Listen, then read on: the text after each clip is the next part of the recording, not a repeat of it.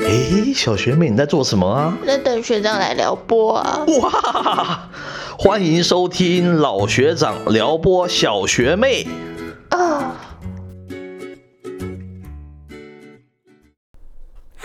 欢迎大家再次收听我们的老学长撩拨小学妹。那我们今天要撩拨的主题啊，是三十普拉斯的拷贝生活。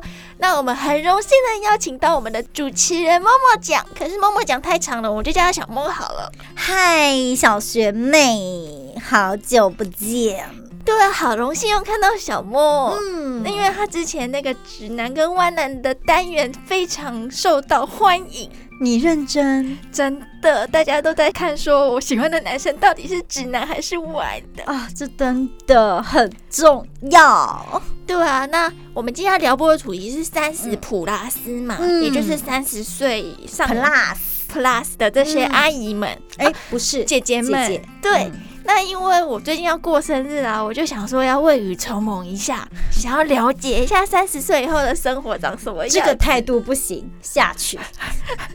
然后因为就三十普拉斯嘛，就好像跟老学长没什么关系。哦，真的耶！我想三十岁距离他应该非常遥远了吧？对啊，他说他不记得他三十岁在干嘛了，所以他今天也没有来。真的，我觉得他是非常诚实的，真的不要坐在这里，哎，都搭不上话嘛，真是。对啊，所以像小莫作为一个三十岁 plus 的居民，有没有什么身体上的一些就是改变想要跟我们分享呢？我非常幸运，是属于没有改变的那一种。哦，是哦，对，哎，我觉得你这样子的事哦，好像故意营造一种让我心虚的一种气氛。我突然不知道怎么接话了。那人到三十岁，到底有会有什么样不一样的地方啊？我觉得三十岁大概在，尤其是亚洲的社会，嗯，嗯，会有一种世代的想象，什么样的想象呢？就是你看嘛，我们在二十几岁的时候，它是一个呃充满各种可能性，嗯然后我们可以去追逐或是追求很多不一样的新鲜事物。是，然后可能你的身边的周遭的同才啊、家人啊，也不会太过去局限你的呃你走的路线或是你的发展。哦，但是呢，好像三十，但老化三十而立嘛，所以还蛮多人就开始会对三十岁有一些约定俗成的想象，或者是说约定俗成的期待。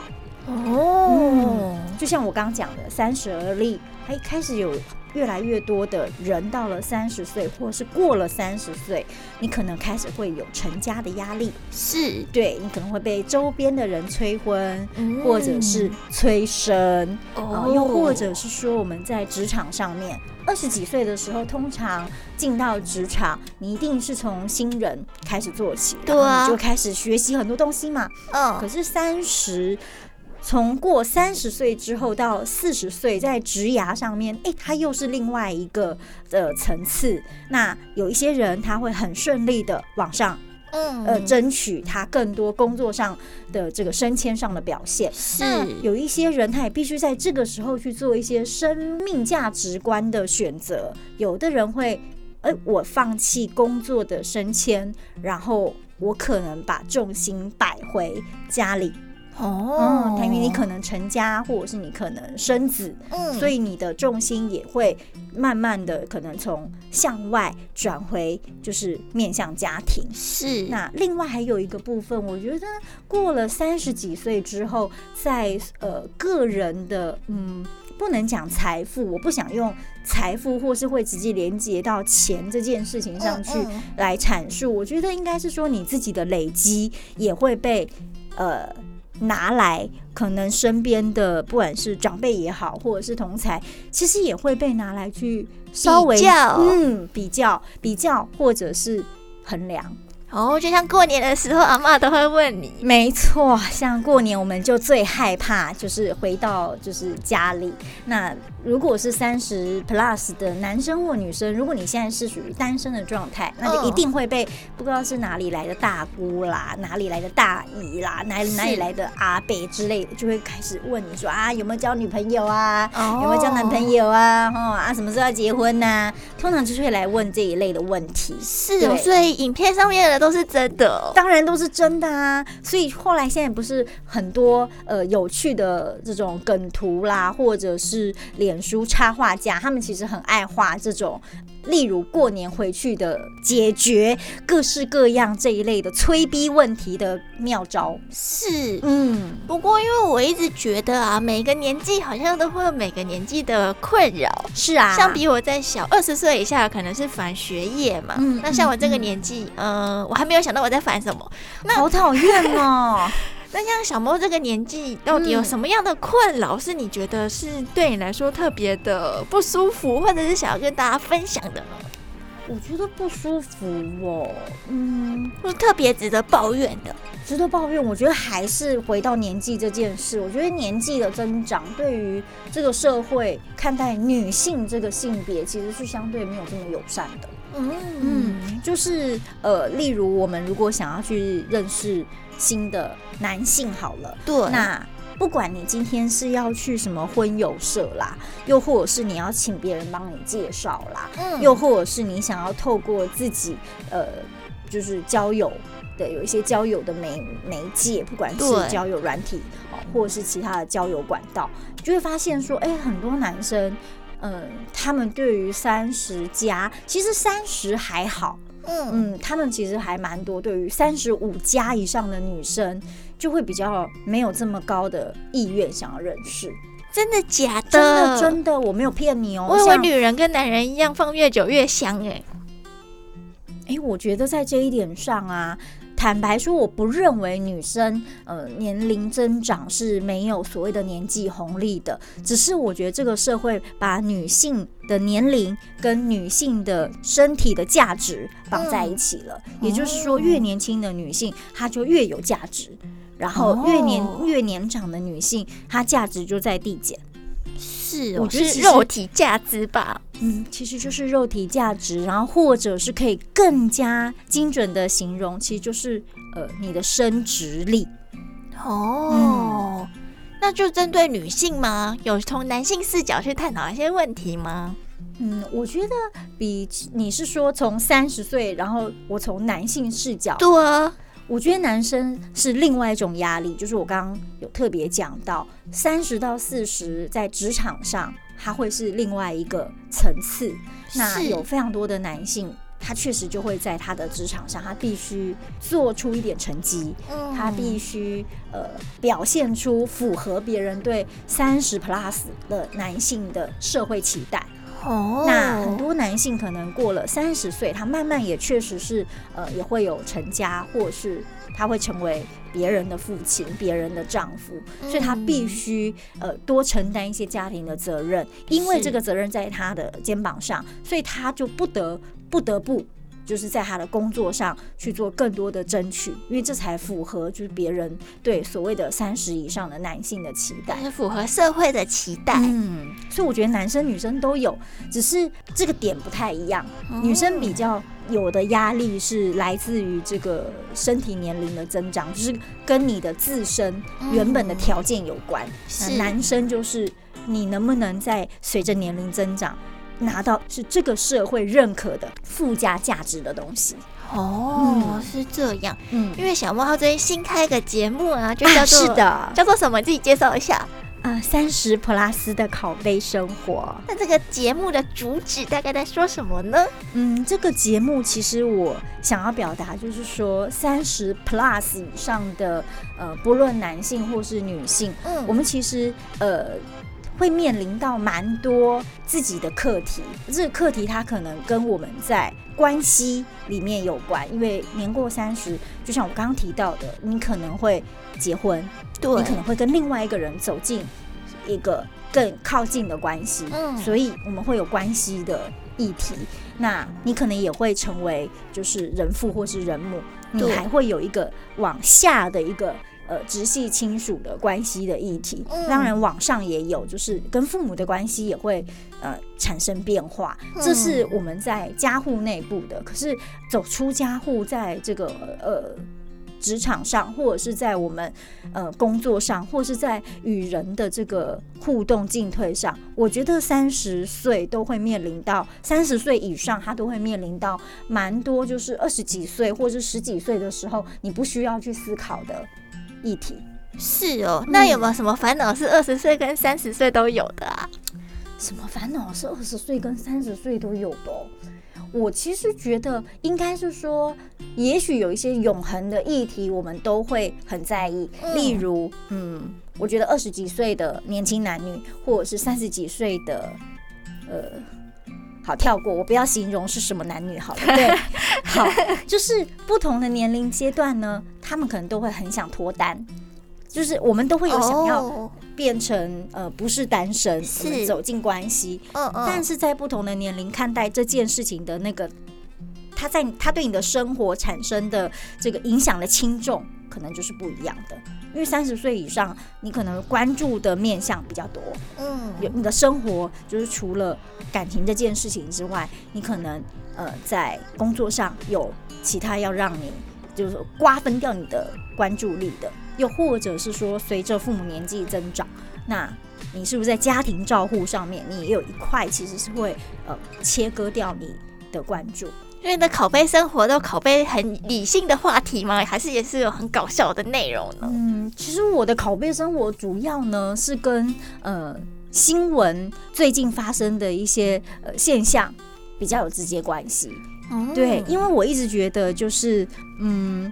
新闻很多时候它呈现的是一个社会的现象的切片，一个缩影。嗯，那这个切片它其实是会直接对应到就是呃群众当下的生活，哦，对，那我们确实也可以看到，就是呃这些新闻的现象背后，它凸显出很多就是不同世代的一些不同的状况。那只是我自己因为是三十普拉斯嘛，所以呢，我会特别的呃在意我自己的这个年龄层碰到的一些问题跟议题。那我也希望可以透过就是嗯、说靠背，就是其实靠背就是靠背啦，对。那说靠背呢，我们是一个比较好笑的说法，就是嗯透过这个靠背的过程，我们还是可以就是把一些发生在我们现在呃这个年龄层三十 plus 以上年龄层会遇到的一些呃生命的议题或是课题，我们做一些有趣的讨论跟分享。那当然希望就是可以让呃听众从这里也可以得到一些嗯不一样的想法吧。嗯，哦，我有看到你的第一集是在说躺平主义，是的，那我们来听一段吧。好哦。欢迎收听三十普拉斯拷贝生活，我是小莫。我是呆呆姐，今天我们要聊的主题是躺平主义，我就烂。阿姨，我不想努力了。躺平主义啊，其实是最近中国流行的网络用语。那它的意思其实是指年轻人不买房、不买车、不结婚、不生娃、不消费，维持生活最低标准，拒绝成为他人赚钱的机器和被剥削的奴隶。这个词啊，其实最早是出自一篇叫做《躺平即正义》的百度贴文。这个作者超妙，他描述自己的生活是这样子：两年多没有去工作，一直保持低欲望的生活，尽量不消费，也不去工作，完全躺平，觉得这样活着没什么不对。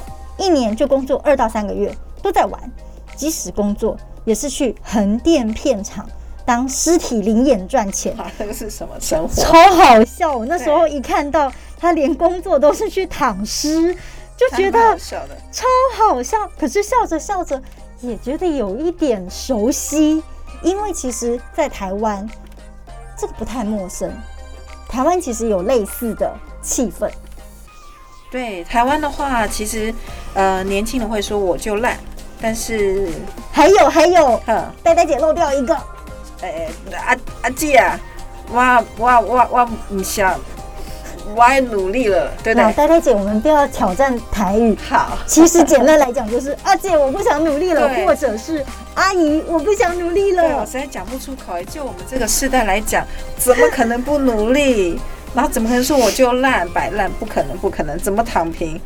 那你讲到对厌世风的印象，躺平主义，这应该不是三十岁的问题吧？我觉得我二十多几岁，我也很想要每天都躺平啊。我觉得躺平主义这个话题哦，它应该是说它不会只局限在二十几岁，嗯可是呃，我觉得它在现在的这个社会，其实应该是说亚洲的。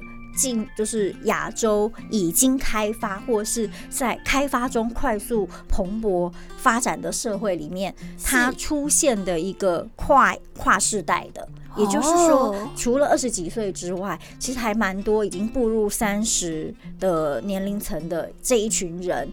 当你在你呃二十几岁，你没有抓到某一个机会，是，对，那你就仿佛被这个呃时代给留下来了。嗯嗯，那当你发现哎、你被留下来之后，你距离那个跟你原本起点一样的人，距离他越来越远，其实我们还蛮容易有一种，那我就算了，或者是我就嗯让我自己不要这么累。哦嗯，，所以我觉得躺平它不会只发生在二十几岁，只是说，当然各个国家，我觉得亚洲的各个国家，哎、它的年龄年龄层好发的年龄层是比较不一样的。那以日本来讲，他们其实早在十几年前，我们就已经都听到他们有很多的什么呃，就是啃，哎、日本好像不叫啃老族，啃老是台湾的用语。嗯，嗯，日本有很多低欲望青年，是，对，然后他们就是一群不爱买房子，然后也没有一定要搬出去，就是他们可能年纪很长，都还跟父母住在一起，对，对，然后他也不结婚，嗯，所以这个就反映出就是在十几年前日本就已经是这个状况了。是，那后来台湾，我觉得大家也不会太陌生。对啊，对，其实像我们这种三十几岁这一层，我觉得其实已经还蛮多人就买不起房子嘛，对，就是我前两天还看到一则新闻，就在讲说，我们现在台湾的青年首购就是首次购物，对，年龄已经又往后推，这个后是往更年纪更大的年龄推，现在的首购已经推到三十五到四十岁了，哦，是不是觉得很神奇？因为在我们就是呃父母的那个年代吧。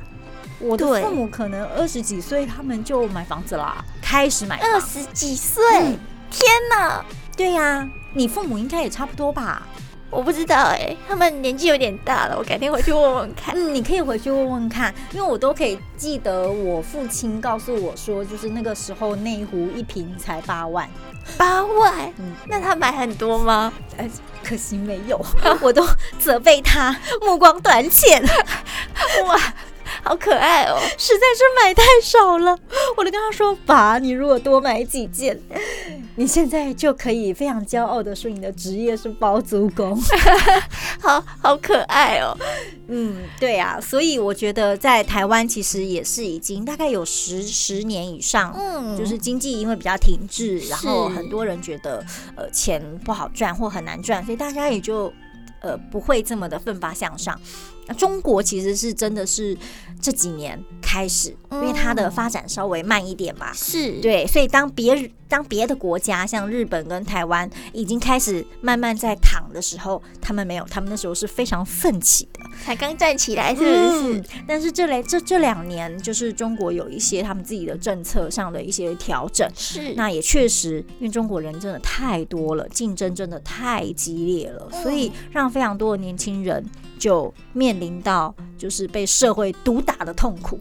既然站着会被社会铁拳打到，那就躺着好了。好可爱哦。嗯，那他们还自己写非常多爆笑的段子。你说躺着的韭菜不好割吗？你有你有看过？我有看过，啊小学妹果然也是见多识广呢。我觉得还蛮可爱的。那因为我也快三十岁了嘛，嗯不知道小莫能不能给我们这一些不管是二十几岁、十几岁还没有到三十岁的人，有没有给我们什么建议，让我们可以无痛的进入三十岁呢？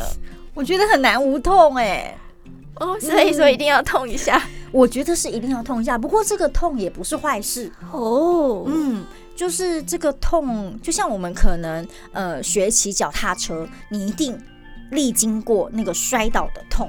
对，可是你你知道，你痛了几次之后，我们就会在里面学到一些，呃，我下次怎么避免再摔倒嗯，的这种 make up。是，所以我觉得痛还好，只要能够就是呃再站起来就好了。